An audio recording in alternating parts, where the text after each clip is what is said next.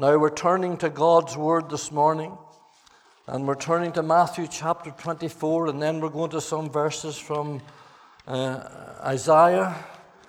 And I want you to open your Word, and I want you to open the Word, and I want you to uh, read with me and ask the Lord to speak to you uh, this morning. Ask the Lord to minister into your heart today. We've come to hear from God, not from men. Oh, we're tired listening to men. We need God to speak and to minister to us. Matthew's Gospel, chapter 24, this great prophetical chapter just before our Lord went to the cross. And we're going to read a few verses down to verse 8. Chapter 24 of Matthew and verse 1. And Jesus went out and departed from the temple. Now, that's a very, very powerful statement. He's separating himself from the organized religion. Twice in his ministry, he cleansed and purged the temple. At the beginning, at the end, he told them that it was a house of prayer, and they made it a house of a den of thieves, and he drove them out. But now he's out himself, and he has brought his disciples out with him. And we need to come out from the religious organizations. We need to come out for God in these last days. We need to stand firm for God. The Lord came out and never went back. He told them. He told them that uh, in a few years the place would be destroyed and not one stone would be left upon another. And he took his disciples with him. And he and the disciples came out from the organized religion of the day and pronounced judgment upon it because a new thing was going to happen. And I believe a new thing is going to happen today. And verse 1 says, And his disciples came to him for to show him the buildings of the temple. And Jesus said unto Jesus said unto them, See ye not all these things? They were all taken up with the building, the lovely great temple that Herod built for them, all taken up with it. We can get taken up with buildings. We can, take, we can get taken up with organizations and denominations and taken up with men. God says, get your eyes off them. We need to get our eyes off all these things. And he said unto them, See ye not these things? I say unto you, there will not be here one stone upon another that shall not be thrown down. And as he sat upon the Mount of Olives, the disciples came to him privately, saying, Tell us, when shall these things be? What shall be the sign of thy coming and of the end of the age? That should be the end of the age.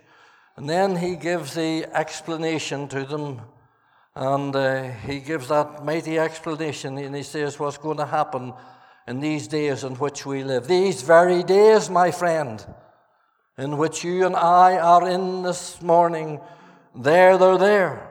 And ye shall hear, verse 5 For many shall come in my name, saying, I am Christ, and shall deceive many.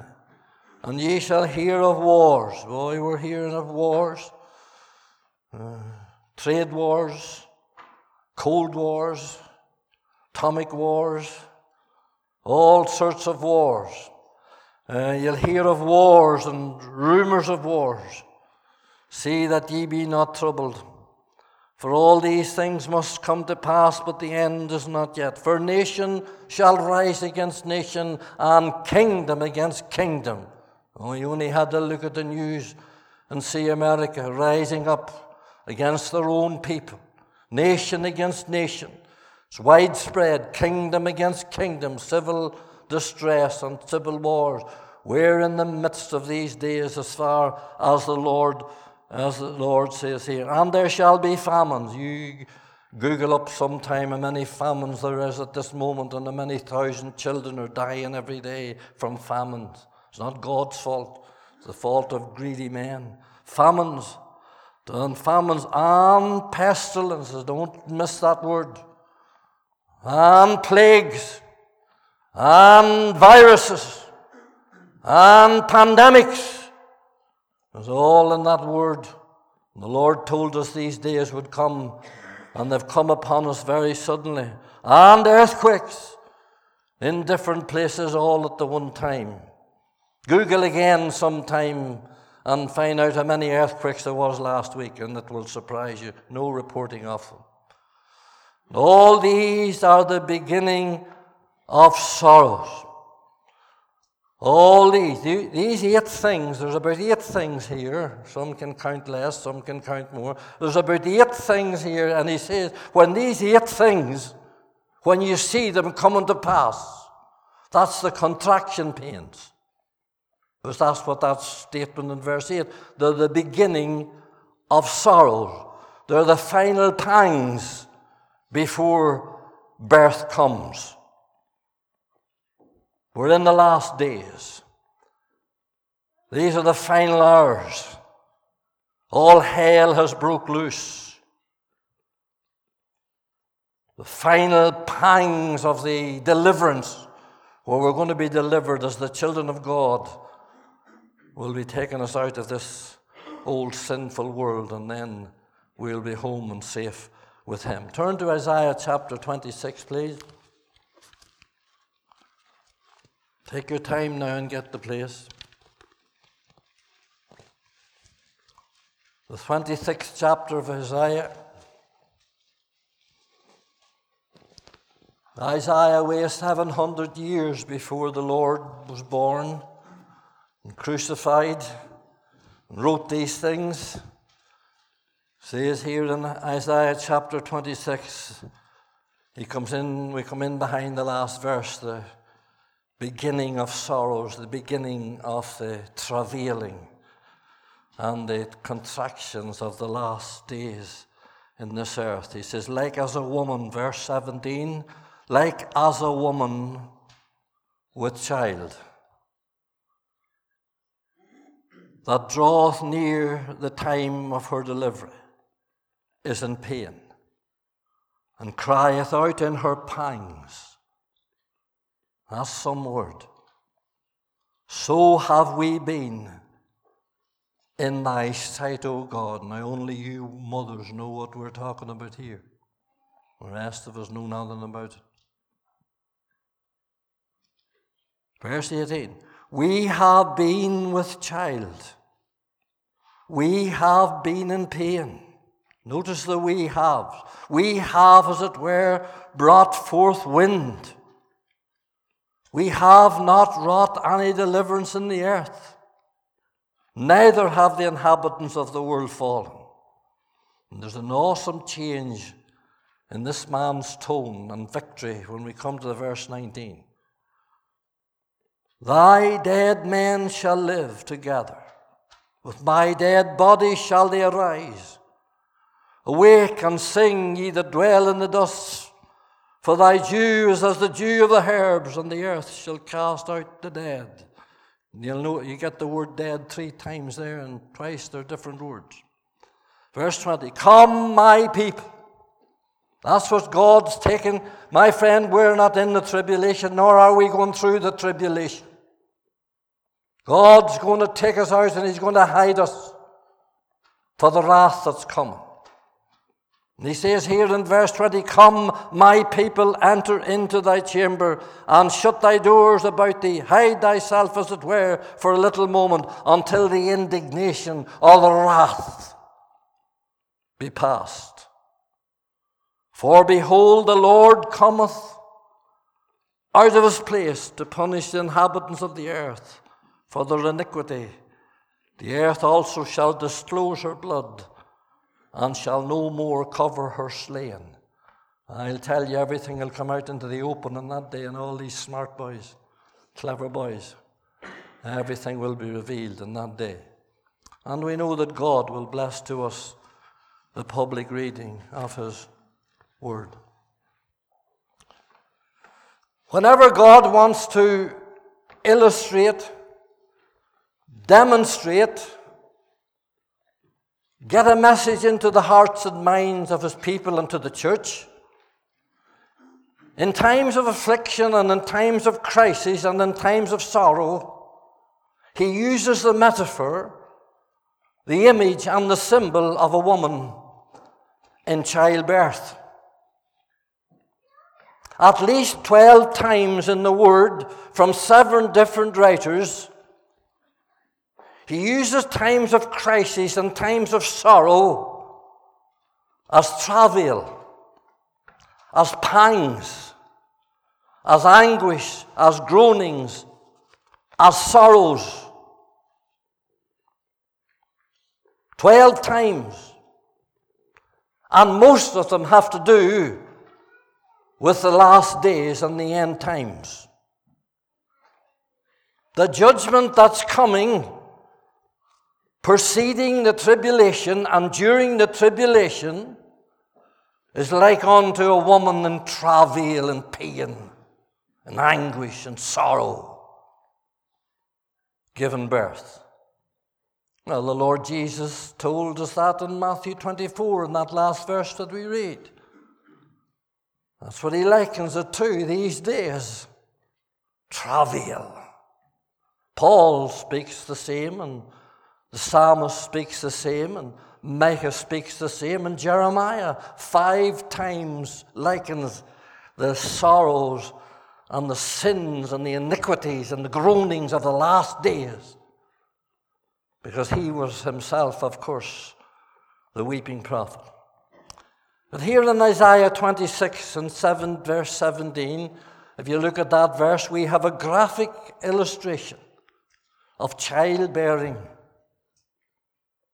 It's referring in history to the children of Israel in captivity that were under the pressure, under the burden of the Assyrians. Yeah, it speaks of history, but it speaks of prophecy. For in those last verses we read, we read about the tribulation period that's coming upon the world and the revelation when our God will come back to judge the world. It's all there. It's all in those verses. You study them, you look at them, you see them. So there's an illustration in verse 17. Now, here's what caught my attention powerfully as I read through, and I believe God showed me these, this passage. In verse 18, we have the frustration. The frustration. Here, the prophet is saying, and the people are saying, We have been with child. We have been in pain. We have, as it were, brought forth wind. We have not wrought any deliverances in the earth neither have the inhabitants of the world falling. Our pain, our sorrow, there's nothing happening. He's speaking about the nation, he's speaking about the people of his day. But my friend, how it describes the state of things around us this morning. What frustration there is this morning. What delusion there is this morning. And there's a woman groaning in sorrow, groaning in pain, groaning in anguish. Romans 8 tells us that the whole creation groaneth, travaileth, waiting for the release, for the redemption of the body. And there's a groaning right across the earth wherever you go this morning in the lands of the sea, wherever you might go this morning, there's a groaning under this pestilence, under this virus, under this, call it the biblical name, plague. Call them biblical names or plagues and pestilences that Jesus said would come in the last day. And every corner of the universe is rolling and groaning and crying this morning. And people are dying this morning. And men are confused and they're deluded and they're frustrated and they don't know what to do. What to do, the uncertainty, the instability, the intensity, and the immensity of the birth pangs, and they get worse. Isn't that right, Mother? They get worse and they get worse and they'll get worse before deliverance comes. The pangs and the pain. But then when deliverance comes, But then, when the deliverance, when there comes a time when the travailing and the pain and the anguish and the sorrow is over, and the weeks and months of sickness and whatever went with it is all over, Jesus, here's what Jesus says. The hour come when you're delivered of the child, that she will remember no more her anguish, for the joy of a man child is born. That's where we are in this chapter in anguish and pain and sorrow and then suddenly, suddenly something happens. Suddenly there's deliverance. Suddenly there's blessing. Suddenly there's victory. And they don't even remember the pain. It was all worth it.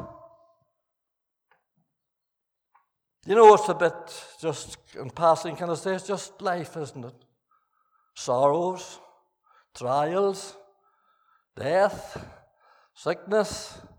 Ah, but there's days of praise and there's days of joy and it's not all like that, sure it's not. And weeping may endure for a night, but joy cometh in the morning.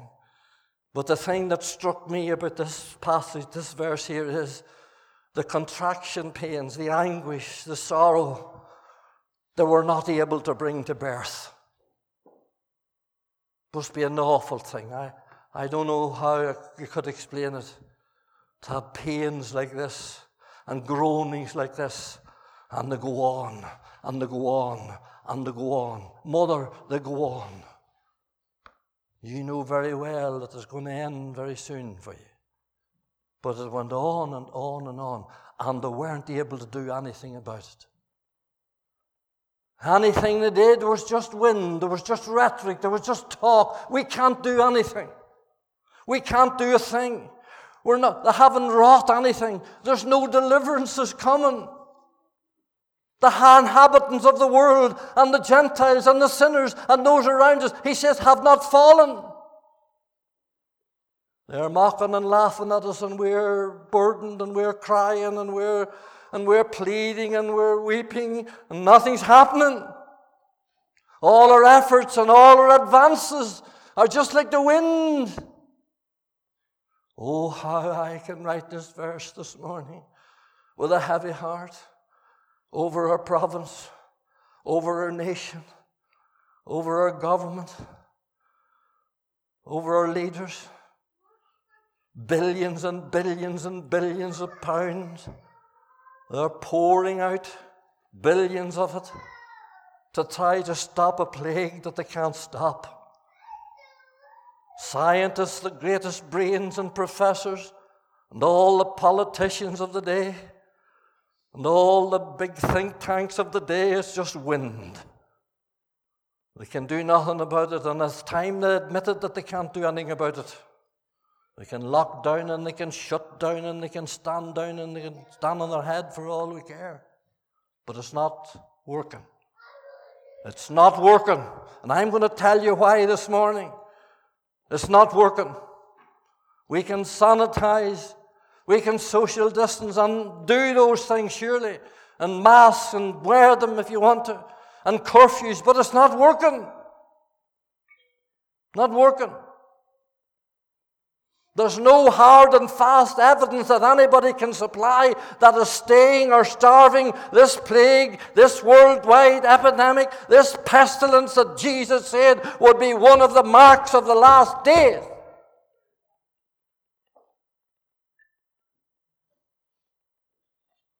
When in God's name? And I'm saying this out of a burdened heart this morning. For God knows I have prayed and searched my heart over this message.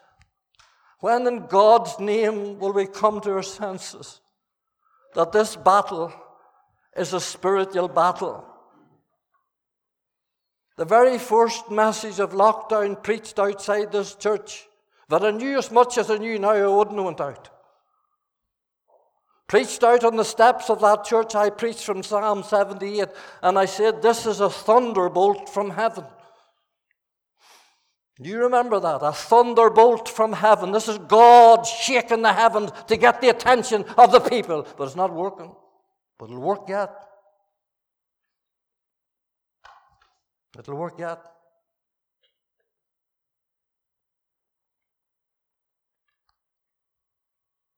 When are we going to realize that this pestilence, this plague, this epidemic will not by, by, by the might or the power of men. Education. Education. There's nothing wrong with it. I wish I had got more of it. Education. Didn't, did you hear what the, some of them boys up in Stormont said? The worst thing that anything can happen in the land is to close the schools or the university. Where was the voice that came out to say the worst thing that we can do in a land is to close the church? Education. Sanitized but no Saviour. Masks but no Master. Close the place of worship.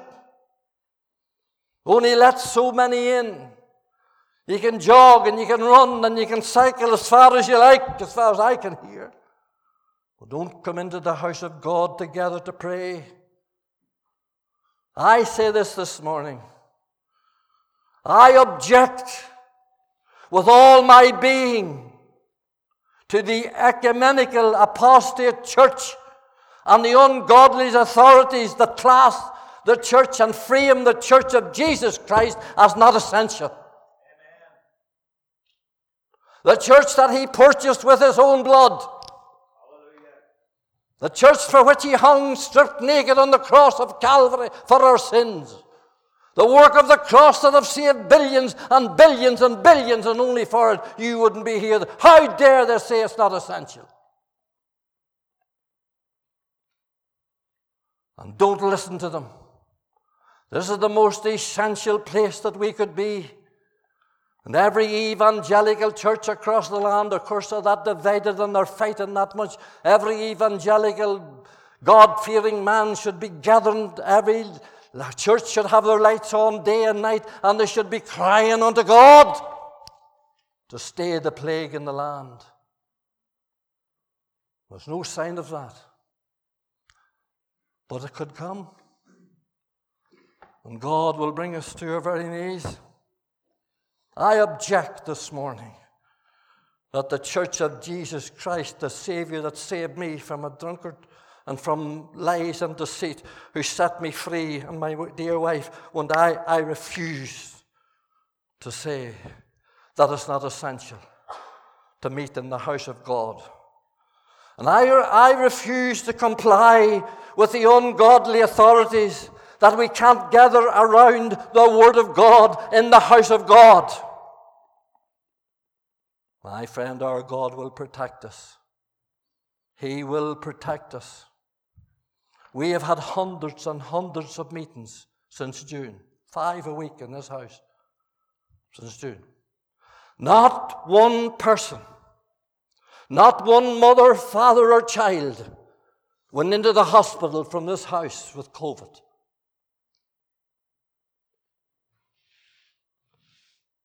We have put no strain on the NHS whatsoever. Our God protects us, and He will. I refuse to say that the Word of God is not essential in the house of God in these days.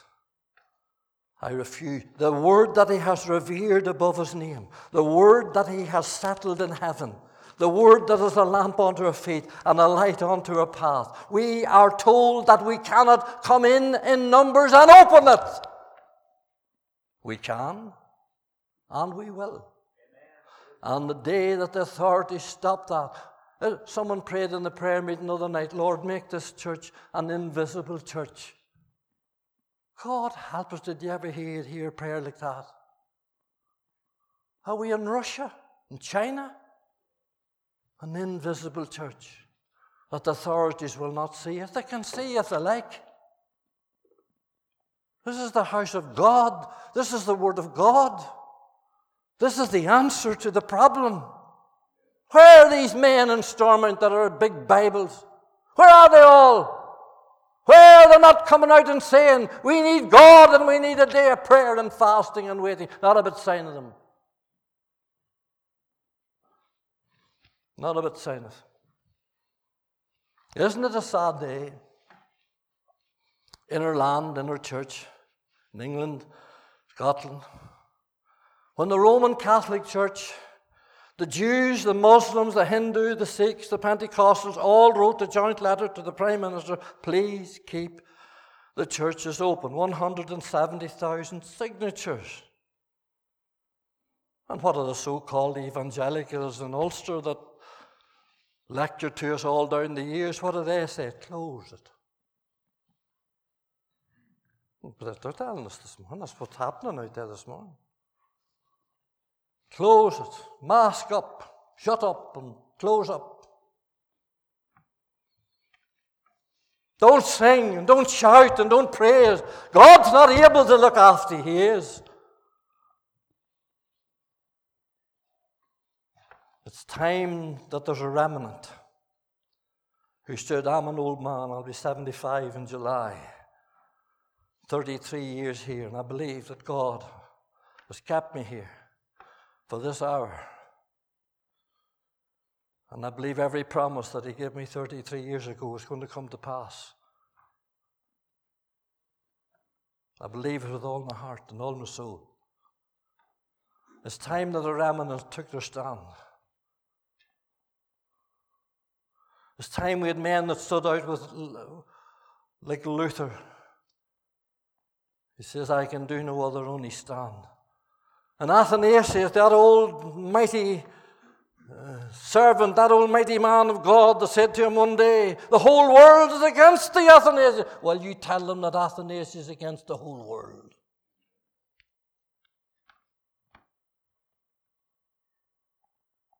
This pandemic, this pestilence, this plague, the sweeping with ferocity, and there's three strains of it now, and there could well be another one, they think, another one in which there will be no vaccine for. What are you going to do then? When God tightens in. Friend, are you going to leave it too late? Are you going to, Christian, I'm speaking to you, are you going to leave it too late to your child's struck intensive care, will you run praying then? Oh, I pray for me. Pray for us. You need to pray for yourself now. This is a serious hour. This is a crisis hour. When the people recognize that the judgment of God is upon the nation, and that a merciful and long suffering God has time and time and time again spoken in grace and in love. Thir- what is it, 30, 40 years of murder and bloodshed? God spoke.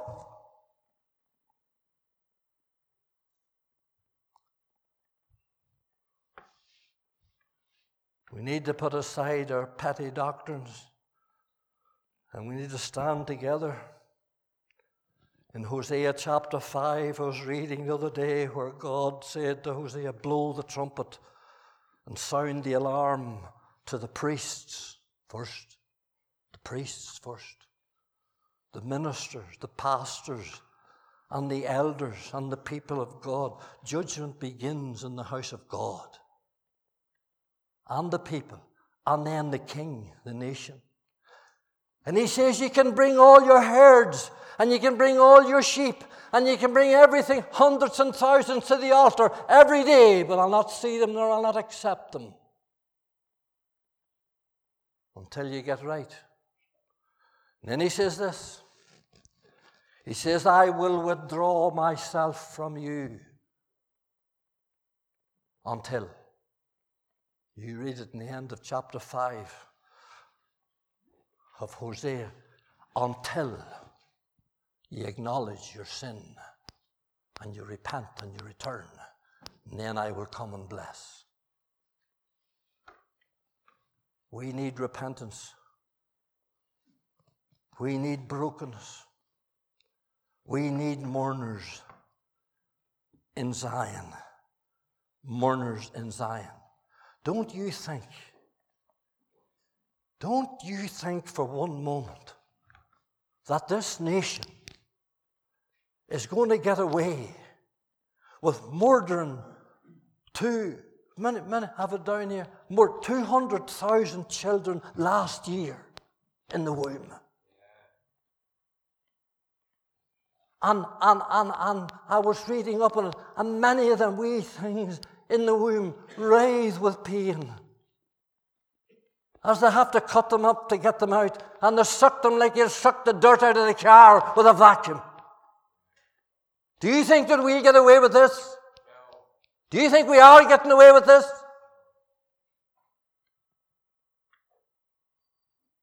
Education of the children. What about the annihilation of the children?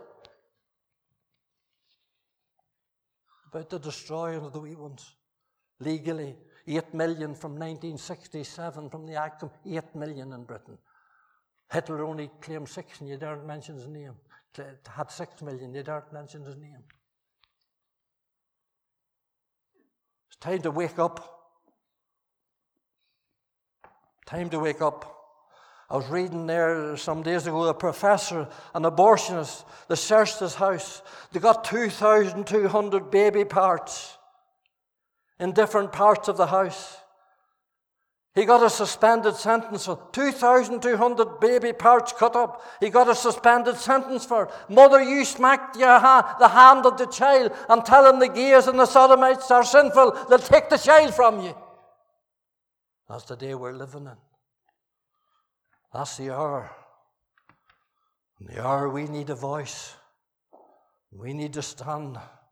And we need this room packed on Monday night and Wednesday night and Friday night. And we need to move out into this church and we need to cry and we need to howl between the porch and the altar and we need to weep and we need to mourn and we need to hold on to God. That's the day we're living in. And it has come upon us so fast. So fast. And we'll be dealing with some of that next week. Oh boy, it has come with speed. Come speed. Don't you think that we'll get away with the sodomites and the transgenderism? Hundreds of chain sex, sex operations are going on even through the COVID. £40,000 each, and they're still going on for the National Health Service. Same sex marriages was legalised in Northern Ireland, and there was hardly a voice raised against it. And Mr. Conor Murphy says it's an exciting day. I'll tell you, it's an expensive day. An exciting day. And it's such an exciting day that we'll waive their fees for the marriage certificates and for a whole year every sodomite that gets married they don't have to pay the fee we have a wee couple getting married here in may and they had to pay 40 pounds i have to pay it this week we christian couple it's time to wake up now it's time to wake up that's the illustration and that's the frustration but I want to finish with this because there's jubilation. That would be an awful way to end, wouldn't it? We'll have to end up with the jubilation. Look at verse 19. Keep your Bible. If you haven't it open, I'll give you a minute to open it again because it's the Word of God that needs to speak to us. It's not men. It's not what I say, it's what the Word of God says. Isaiah 26 and verse, and verse 19. We'll maybe deal with these other verses next week. Verse 19, it says this The dead men shall live together with my dead body, shall they rise. I haven't time to analyze that verse, but I'll do a wee bit of it before we close. Awake and sing, ye that dwell in the dust, for the dew is as the dew of the herbs. The dew is the Holy Ghost. The dew comes in the morning, hallelujah, and the earth shall cast out the dead. Dead, dead, dead. Three times you have dead. But here we have moved from this pangs and these sorrows and this pain, just as the woman moves from the travail to the deliverance. Just as the mother moves from the anguish and the pain and the tears and the sorrow to the joy of a child being born, and she forgets all the rest. It seems that that's the way here. See, there's jubilation. Life has come. You can look at these verses yourself. Life has come, birth has come, resurrection has come, joy has come. The dead men live. Friends, this speaks here of salvation and regeneration. I believe, and you know, right across, I'm hearing of great things happening. I'm hearing of souls getting saved here and there in these days. And it rejoices my heart. You hath he quickened who were dead in trespass and in sins. Sinner, hear this morning that you're not saved. He or she that liveth in pleasure is dead while they live. But he can quicken you and he can save you and give you life this morning. Life, life, abundant life. Jesus alone is the giver. The verse tells us the dead shall live. That's the dead spiritually shall live. Adam and Eve sinned against God. And uh, he says, Thou shalt die. But they didn't die spiritually. They didn't die uh, spiritually, they died physically. And now, friend, we're going to die physically, but listen today, now, listen, there's life, there's power. You can get saved this morning. You can pass from death unto life. Faith cometh by hearing, and hearing by the word of God. Hear, and your soul shall live. Keep on praying. Listen, keep on laboring. Keep on travailing. Keep on for that son. Keep on for that daughter. Keep on for that brother. Keep on for that mother. Keep on for that granny. Keep on travailing and praying and crying. There's going to come birth. Life. Power. Going to come. And I look around this congregation and hear men and women in this place pray, and sometimes I think of the nights we spent in prayer for them. I do. And I meet people that we prayed through for. And I'm glad that we kept at the praying and the, and the travailing and the holding on when nothing seemed to be happening. And we're not able to do anything, and it seemed as if there was only wind at times and there was nothing happening. Suddenly God came. He'll do it again. Don't you give up now. Don't you give up for that wee lad of yours. Don't give up for your grandchildren. Don't give them up. Don't hand them over to the devil. Stand in the gap and cry and call and pray for them. That they'll be delivered from darkness into light and into life and into the marvelous light of the glorious gospel. Quickly, there's not only regeneration here and uh, salvation, there's rapture and resurrection. You say to me, Where's the rapture here? I tell you, it's full of it. It's full of it. Read the verse. Awake and sing, ye that dwell in dust, for the dews as the dew of the herbs, and the earth shall cast out the dead. Go before the first part of the verse. Dead men shall live together with my dead body, shall they arise. Listen, the dead in Christ shall rise first.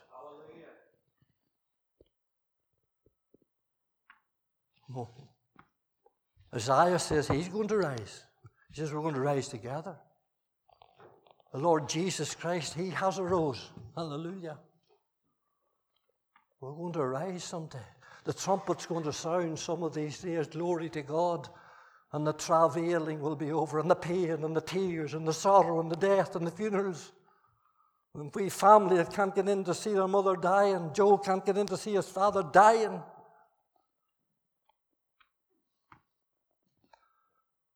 But I tell you, there's coming a day when the dead in Christ shall rise and they'll come up out. I tell you, he's going to burst the clouds some of these days. He's on his way back. He's going to take us out and he's going to bring us in and he's going to hide us until the wrath is over. You can believe it or not. Tell me something else till the indignation is past, and then he's going to come. When he gets us in, he's going to pour. But I tell you, it's bad now. What's it going to be like when the Holy Spirit, when these prayer meetings and all the prayer meetings that are going up and down the land and across the country, where is it going to be like then when the salt is gone, the salt is lost its savour, and the salt is gone, and the light is gone, and the Spirit is gone? It's over to one man, and he's alive and well somewhere this morning, and he's just waiting. And that's the Antichrist, and they're all doing everything they can to get him going. Are falling into his hands one after even the Christians, some of them. They haven't a clue. But before he appears, Paul says, I must go. Glory to God. My friend, your dead, your mother's dead body, your father's dead body, your child's dead body.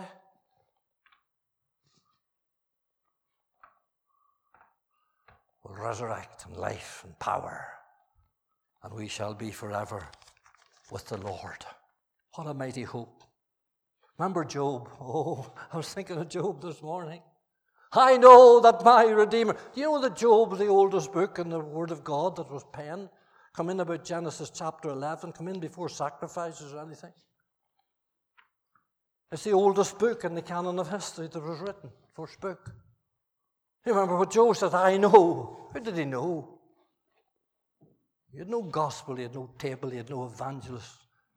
He says, I know that my Redeemer. Do you know that? If you're in any doubt at all, get right with God today. If you only think you're saved, you made a wee profession when you're a child, get away and get on your knees and cry to God, you mightn't be saved at all. I'm not saying that you can't make a profession when you're a child now, but there need to be fruit. You know, Alan Bartley stood here last Sunday and he said, Give us reasons why people were not praying. Scriptural reasons. And I was thinking about it all week and I thought to myself, it hasn't done one bit of good in some of our people.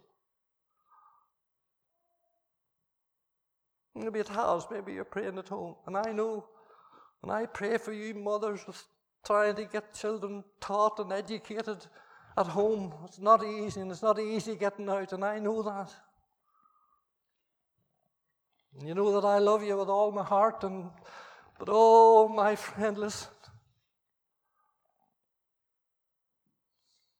If ever we needed to cry and call and howl and mourn, we need to do it today. Job says, I know that my Redeemer liveth. And then he says this Yet, when worms destroy this body, boy, I'll tell you, you'd have bother getting any part of Job now. He's certainly back to the dust.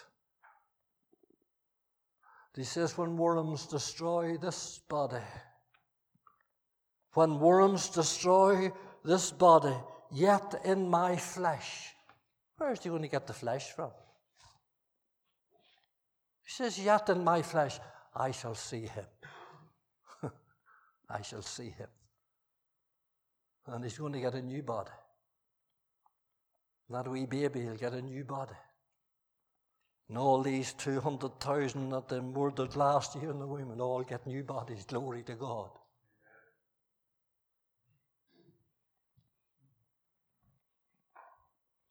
And your old mother will get a new body. My old mother will get a new body. I never remember anything else with a head of white hair and a broken heart.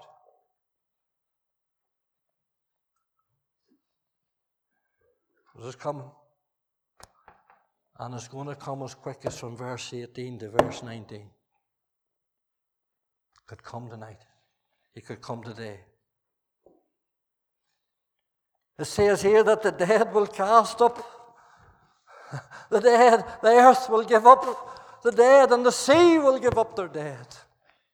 And those godly men that were fighting in wars, and there were many of them, you know, went to war that were God's children and turned, torpedoed and blown up and burnt to bits, and crocodiles ate them in the seas. They'll all come up one day. Tell me, will you be amongst them? Because if you're not, there's another, there's another judgment for you. You're not saved, God help us, I wouldn't want to be one hour. I wouldn't want to go from here up the lane to the house if I wasn't saved. And The earth shall cast out the dead, and we shall sit down. with Abraham. The Word of God says, We'll sit down with Abraham, Isaac, and in Jacob. Well, we know you in sitting down with them if you wouldn't know them. You're not going to be blind men and women in heaven. Abraham's there. Well, Jesus said that. Isaac and Jacob. All there.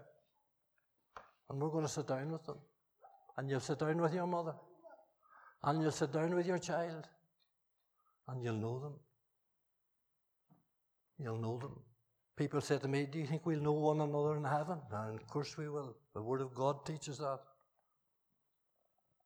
I tell you, there's a great day coming for the believer. There's a mighty day coming. Friend, listen, hold on in these last days. Hold on. The pangs will soon be over. And he shall come and take us out of it altogether. But while we're here, we must occupy. We must howl and pray and preach and do what we can.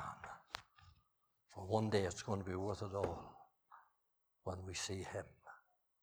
Amen.